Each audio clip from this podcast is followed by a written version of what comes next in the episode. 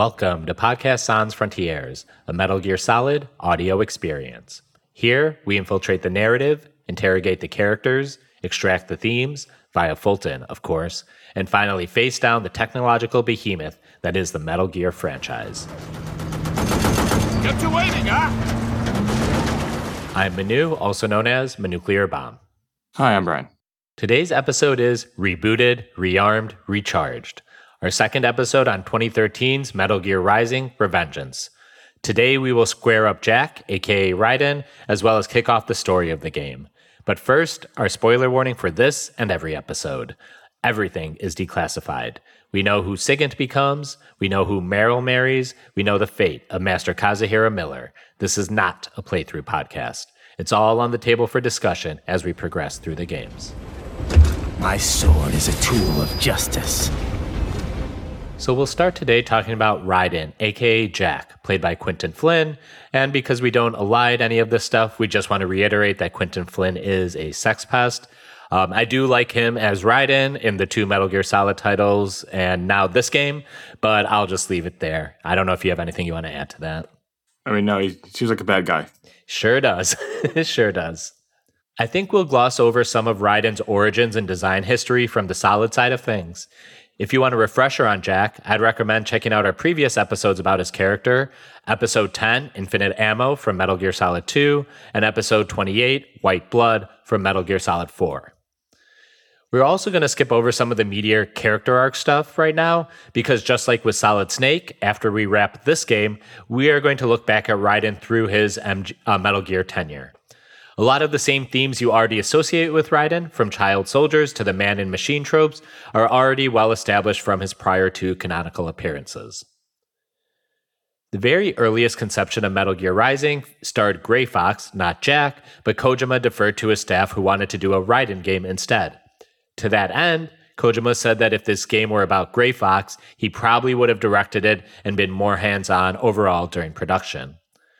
I'll also mention here that in the lead up to The Phantom Pain, a popular fan theory was that your Venom Snake character was going to end up being Gray Fox, aka Frank Jaeger. We'll unpack that one when we get there, of course. I might have liked that more.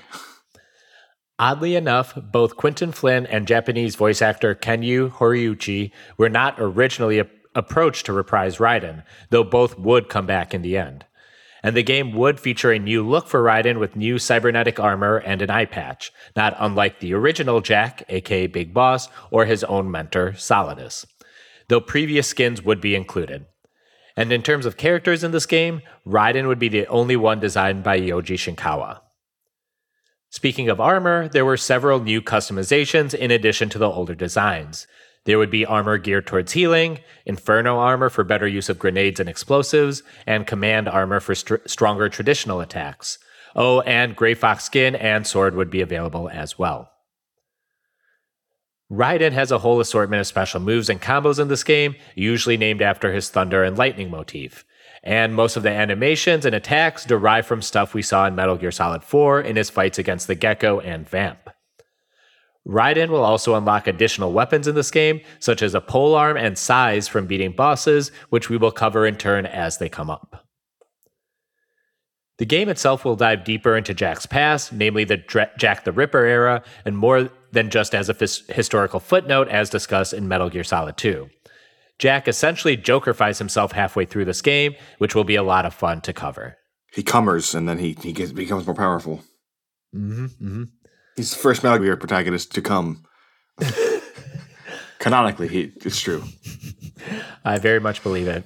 Yeah, I know. I, I, I enjoy. There's a there's a whole bit I've been kind of working on. A bit, that's not the right word.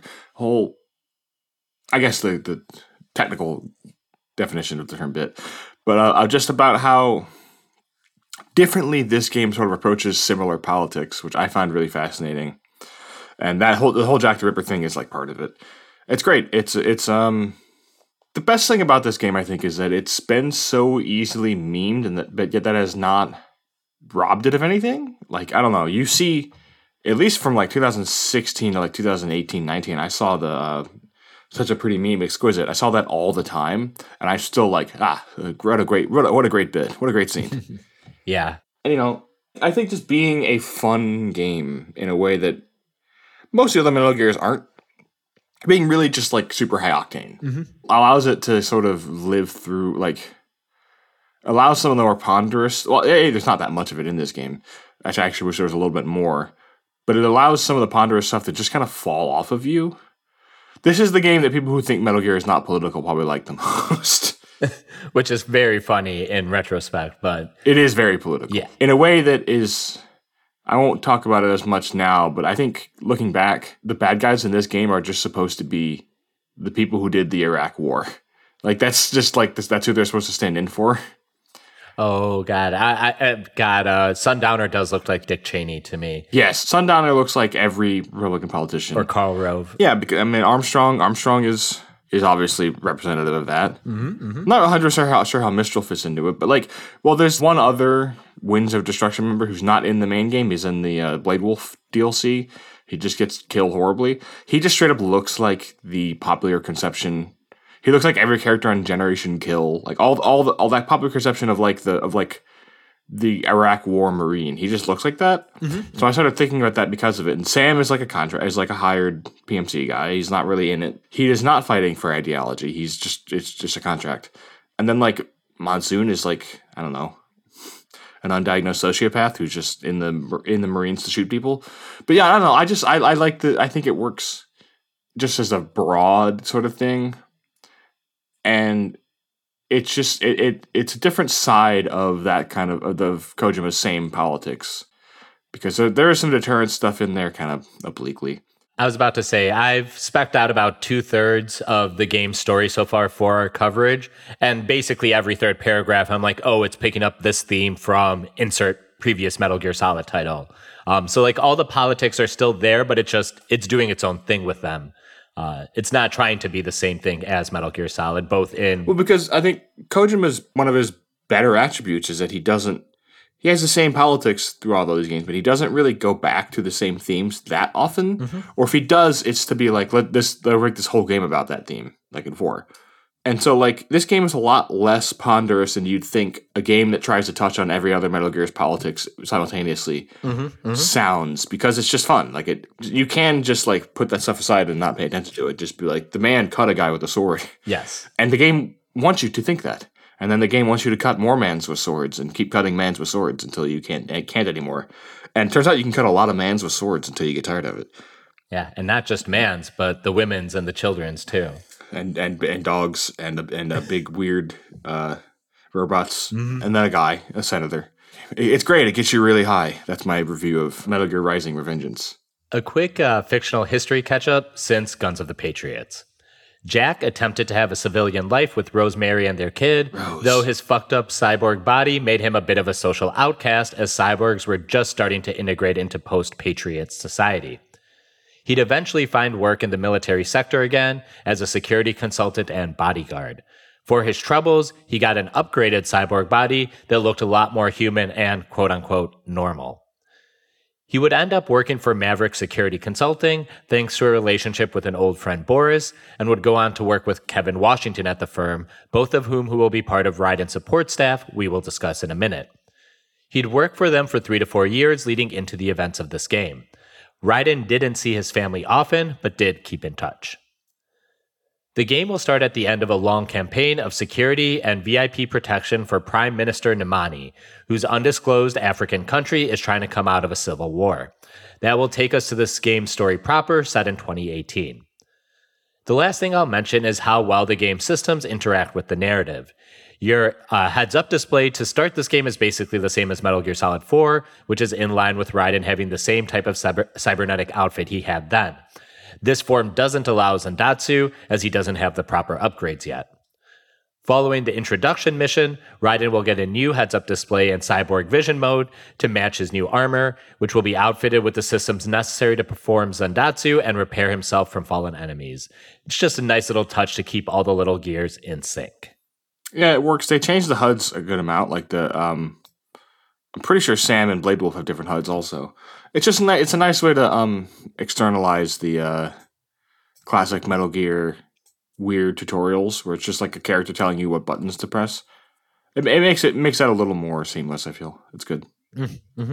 Um, and I think I mentioned this in our introduction episode, but it's not unlike Metal Gear Solid 2, where the tanker scene has a lot of Metal Gear Solid 1's um, look and feel. But then once the ride in part of the game starts, you have the whole new like game over screen and stuff like that.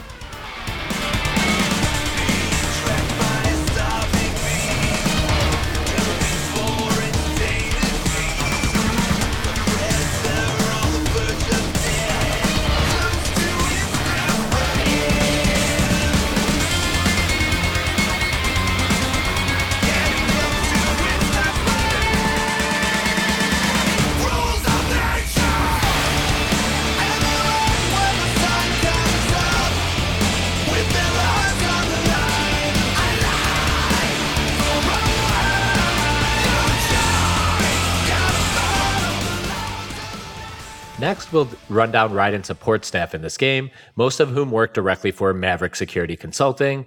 Doctor is the main exception, as he's just an affiliated co- contractor. Raiden will add others to the codec call list through the game, namely Wolf, an AI cybernetic wolf, and Sunny, returning from Metal Gear Solid 4. We will talk about them when they pop up in the story. A little background on Maverick, aka MSC. They are essentially a PMC, but prefer the language private security providers because the Guns of the Patriots incident was extremely bad for PMC branding. The logo is a horse's head with a blue lightning bolt. The latter represents Raiden, but it's basically an off color San Diego's Charger design. Raiden was brought in specifically for VIP protection, though he also did training and military actions of his own. Running down the team, we have Boris Vychazlevich Popov, played by J.B. Blanc. Vyasheslavovich. That's how you'd say Okay, thank you. That's why we have a white person on this podcast. uh, he's a former Soviet soldier who participated in the Soviet invasion of Afghanistan, linking us to MGSV. He's a friend of Sergei Gurlukovich from MGS2, and thus he's invested in the well being of Sunny, Sunny, who is Sergei's granddaughter. He is the president of Maverick, uh, the PMC Raiden is working for, formed after the Guns of the Patriots event with former members of Paradise Lost, which was Eva's force in Metal Gear Solid 4. And at times, Raiden calls Boris Control, which is what the main head of uh, the British Secret Service was called in the John Le Carre uh, spy, nor- spy stories, like the spy who came in from the cold and Tinker Tailor Soldier Spy. JB Blanc, who uh, is on Barry now, Oh, wow. star Barry. He's uh, no Hank's boss, whatever his name is. He's in the new season. That guy. He's also voiced Bane like 400 times. That's great. He's a good Bane. He's he's really he's really he's really found a lane as uh, not Anglo Anglo guy because I think he's British. But he's like one of those Brits who's like at like I, I remember looking this up. He's got like 14 different ethnicities, so he's like calling in those cards. He can I can yeah I could be Latino. yeah I could be a Russian guy. He's a good actor. I like JB Blanc. I, I always I, I recognize his voice in a lot of things, and I like seeing him. He's a fine actor. Yeah, and he's good in this. Moving on, we have Kevin Washington, played by Phil LaMarr, who you will recall voiced Vamp back in Metal Gear Solids 2 and 4. You will also recall him from being Phil LaMarr. Yes, he has done a lot of voice work. He worked at an NGO prior to working at Maverick, doing DDR, which is not Dance Dance Revolution, but rather disarmament, demobilization, and reintegration following the fall of the Sons of the Patriot system. He's a jack of all trades at Maverick. He does briefings, procurement, client relations, HR, accounting. Basically, the guy they employ to do seven people's jobs so they don't have to take on more staff. And he's also the one who would recommend Courtney to the team, which gets us to Courtney Collins, played by Kari Wahlgren. She is the data analyst, and thus she's the save mechanic in this game. Uh, she has an MBA, and she met Kevin at an undisclosed college. And part of her orientation into Maverick was being briefed on the Patriot system of control. Uh, they, she actually thought they were like fucking with her, and then it's like, no, this is actually what was actually happening. So, lastly, we have Doctor, or his actual name, Wilhelm Voigt, played by Jim Ward, who you also may remember voiced Granin back in Metal Gear Solid 3. He worked with uh, Doctor specifically worked with magnets and walking technology in East Germany back during the Cold War, and this work led to the creation of UGs or unmanned gears, which will be very prevalent in this game. Phil LaMarr, just people don't know, he was in Mad TV, he's in Pulp Fiction, and then he went on to be in everything that's ever existed that's ever been animated. But maybe most famously is uh, Hermes in Futurama. Oh yeah, yeah, yeah. But he's also one side character in Star Wars: of the Old Republic. I don't know. I, I know all of this. He's he's gotten gotten that baby. And Kari Wahlgren's just like I, I couldn't even think of anything specifically she's been in. It's just everything. Long time voice actor. yeah. Kind of then and a lot of anime, a lot of like a lot of dubs, and then just like a lot of like uh, Cartoon Network shows and stuff. Long time actor. And then the the last note about Doctor is that he was brought in as a contractor to work with Maverick because he got into prosthetics and cybernetics, and he basically trains Raiden to use his new body, uh, which he also designed. Uh, in between the prologue and the story chapter we're about to get into, you have like a brief VR training session, just where you are taught how to parry and ninja run, and or actually the ninja run was in the prologue, but um, there are a couple like tutorials so you learn how to attack and parry and all that stuff here. Boris is one of my favorite like control characters in this series because I he's got maybe my favorite guy to hear just say like use R to ninja run. I always like him saying that. It's fun. It's fun to hear him say that. Mm-hmm. Business ain't been the same since they shut down SOP. A clean break from the war economy. Huh. Well, some of us like that economy. How's an honest warmonger supposed to make a living? Kicking off the game now, the story is broken down into a prologue, R00, and seven chapters, R01 through R07. The events take place in 2018, four years after the Guns of the Patriots, and three ish years into the existence of Maverick, Raiden's employer. This prologue chapter is titled Guard Duty. They had been working with Prime Minister Nemani on security detail following a three year civil war. When the story starts, it seems as if peace had been restored to the nation and everything is going well. Somewhat to Nemani's surprise, actually, he was wary of working with a PMC following Liquid's insurrection. They are a blight, a symbol of the dying war economy from the solid titles. Raiden had been providing security detail for the PM and other officials, and along with Maverick has helped train up the nation's military. Their emphasis has been on being a private security provider rather than a private army, and they even live by the code. There's a saying I like one sword keeps another in the sheath. Sometimes the threat of violence alone is a deterrent. Sometimes, by taking a life, others can be preserved. It's the code the samurai lived by. The game specifically talks about the threat of violence being a deterrent, which I want to flag given the parallel development this game had with Peace Walker and the emphasis of deterrence in that game. Nemani also calls Raiden a soldier and a philosopher, two of Metal Gear's favorite buzzwords. Raiden, Courtney, and the PM are sharing a limo in an official envoy when they are stopped by a single man blocking the road a cyborg ninja, Sam- Samuel Rodriguez, or as we affectionately know him, Jetstream Sam. Though for the time, Raiden and Courtney are unable to identify Sam as he comes up as unaffiliated with any existing PMC. Sam takes out various APC and security guards as the limo tries to get away, but it too is ambushed by cyborgs. Under too much fire, Raiden takes to action for the first time, ditching his official outfit to reveal the ninja we all know and love, including his high frequency blade.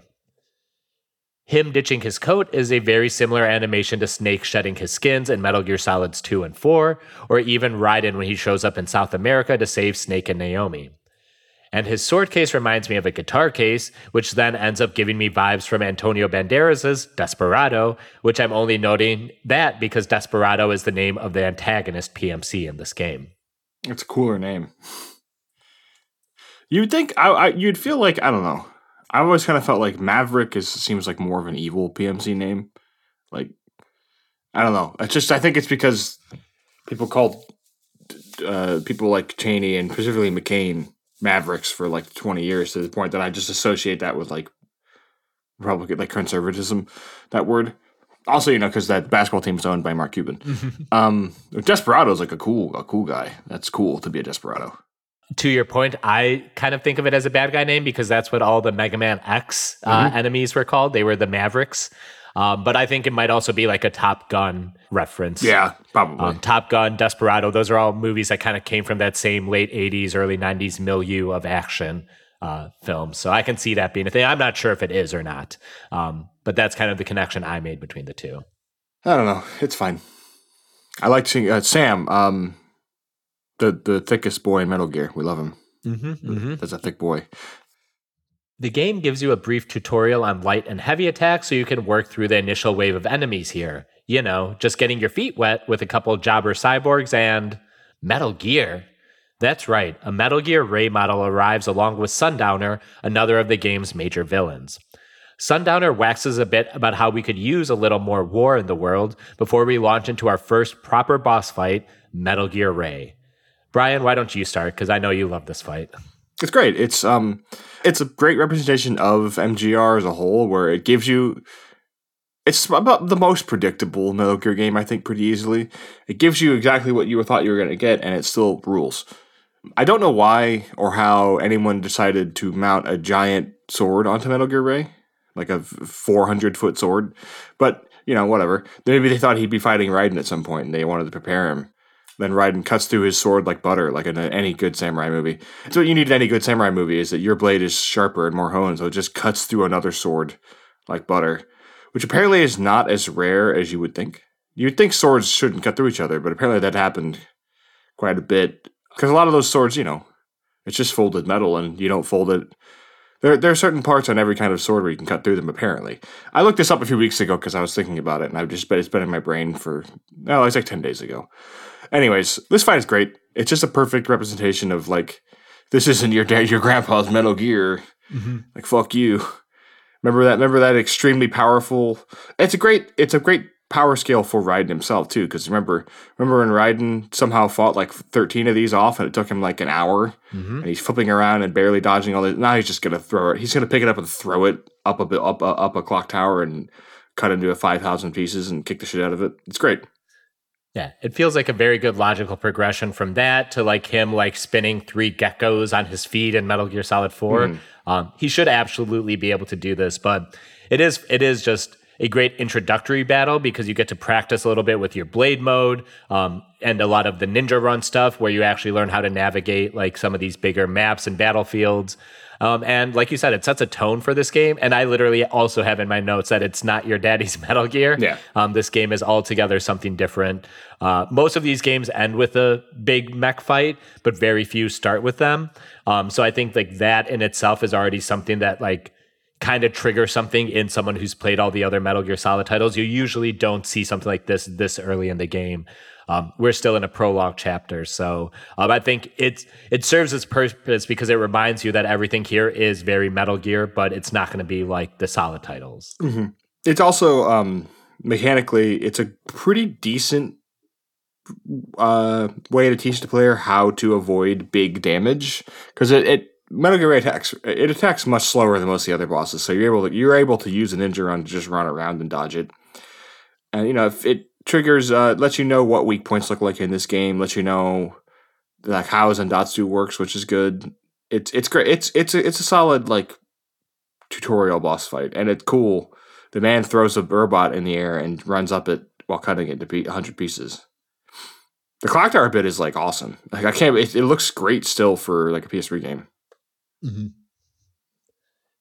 After the battle, the player will get a summary sheet and a mission score. Like Peace Walker, time, kill count, damage taken all affect the letter grade you get, again from S to D.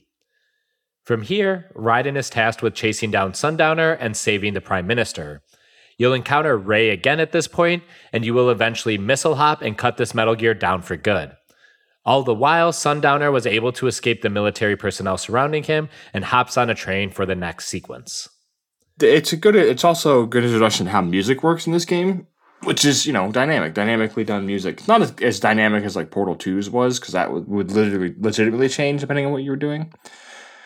But it's good. It's just good to have like underlying music, and then it, at certain moments it's just scripted to like ramp up really. Like it's just great.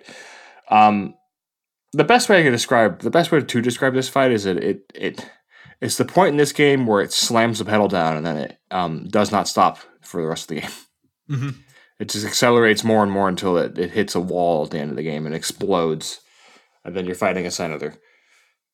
You're fighting a sitting U.S. senator, which is such a great. That, yeah, that's one of the things I meant to mention earlier about this game's politics. Um, it may be more anti-American than even Peace Walker was. hmm because I, think, I would say so. yeah, it's it's like just again as as anti-American as Peace Walker is, Hot Coldman is a shadowy CAA dickhead who may or may not be sanctioned anymore. Whereas Armstrong is like a- again a sitting U.S. senator, a sitting a sitting U.S. senator with legitimate presidential hopes. Mhm. Like so, it's like you're fighting Ted Cruz. Oh, that's so satisfying. Who wouldn't want to do that? At the head of the train, Raiden finds Sundowner and Sam holding Namani prisoner. What about all the good things war has done for us? Why don't we ever hear speeches about that? Jobs, technology, a common purpose? Raiden, forget me. Stop him. You ain't listening.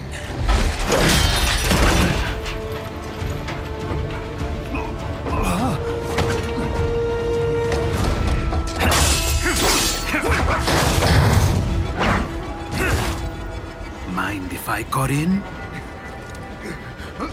All we're saying, give war a chance!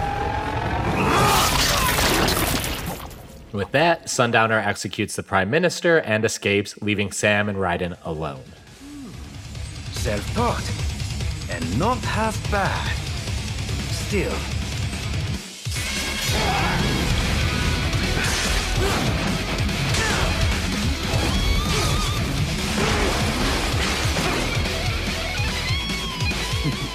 Your technique lacks something. Now I see. You deny your weapon its purpose.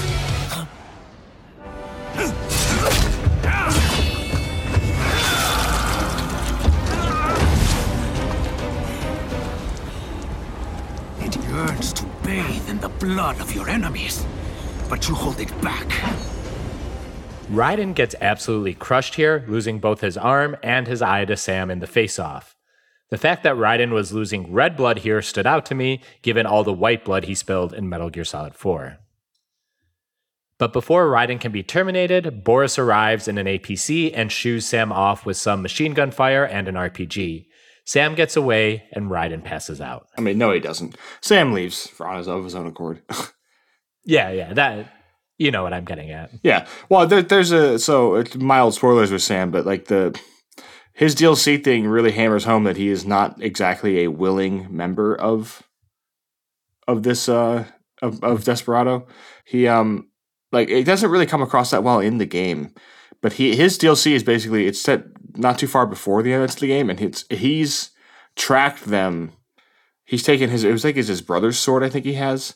His brother was killed by them. He was like in some sort of conflict, and he chases. He tracks Desperado down and just fights their his way up their whole tower, beats everybody's ass, and then fights Armstrong and manages to hurt him, and then loses his arm. Armstrong takes his arm and basically enslaves him, like puts a bomb in his head. I, don't know if he puts a bomb in his head, but he does something like that to to guarantee Sam's obedience. So I, I, I get the feeling on subsequent playthroughs that Sam is hoping Raiden is able to help him. So he's just kind of mm-hmm. Um, doesn't like aiming to not kill him to piss him off and get him to chase after them like he did because he thinks Raiden might be good enough to to defeat them, and he's right. Mm-hmm. Yeah, and there's some cool moments here. Um, to take off Raiden's arm, Sam does that classic samurai sheath attack, it has um, a, where they like keep a gun on it too. um, where he kind of keeps the sword in his sheath and he just kind of whips it all out and takes off his arm in one fashion. That's like going back to Kurosawa movies. It's actually a move you can do in Elden Ring with the samurai swords. Um, very, very classic, very cinematic. Um, and that that uh, following that, there is kind of this like low health playable sequence where you're you you're in control of Raiden, but he has one arm. Um, you're kind of limping around. Your entire heads up display is like staticky. Um, that's one thing this game does is when your health is low or you have these special like super damaged uh, set pieces or sequences, like your heads up display is almost like an electronic that's about to sort out, which is in line with you know cy- uh, cyborg Raiden. It's a, it's an idea because um, famously Platinum Games would work on another cyborg action game a few years later where they really take that idea and go fucking nuts with it. Uh, I'm talking about Nier Automata, of course. Um, to that that that playing it again like last year, I was feeling, oh, this is kind of a Nier shit, and then two seconds later, I was like, oh yeah, platinum. Mm-hmm. Same idea. Same idea. Though. There's a lot of that in Nier, where you're like, for story reasons, your HUD is damaged, and it's the same idea as, as how the HUD works before. Like it has like an actual gameplay application or story application where it's like there are parts, there are abilities you can't do until you unlock them, and once you do, they show up in your HUD. Like it's it's meant to actually represent what the character is seeing. I think is what what I like about it. It's not a. Uh, it's di- it's diegetic in some way. It's not like a completely divorced from reality. It, it's it's it's not it doesn't break the fourth wall. There's another word I'm looking for, but it's um it's communicating to you and to the character at the same time. Like you're it's able mm-hmm. to do both effectively. Whereas most HUDs are meant to be just like straight up out like it take place outside the game universe. They're for you only. That's why I like the like Dead Space does that, where like the HUD is the health bars in that game are like a, a bar that's on his back the whole time. It's on his suit and like all his guns have holographic ammo things that he looks at. The menu is like a thing that he pulls up. Mass Effect 3 took some of that stuff. Um, Halo and Metroid kind of exist in that too, where it's sort of implied that the HUD is what. Well, with Metroid, it's like straight up, like you see her face a lot in Metroid Prime at least. Mm-hmm. Um, but in Halo, it's kind of implied that the HUD is like the inside of the visor that you're seeing, which is cool. I, I, I just enjoy stuff like that. I like um, a reason for the HUD to exist in game, and I think this mm-hmm. game does it great. And stuff like that is really an extension of that, where like you can't your HUD's all messed up and your screen's all messed up because Raiden just lost an eye. You can't see properly, which is great. Yeah. And we're going to just wrap there for today. And next time we will kick off the rising action with R01 Coup d'etat. And yes, that was a pun on rising action.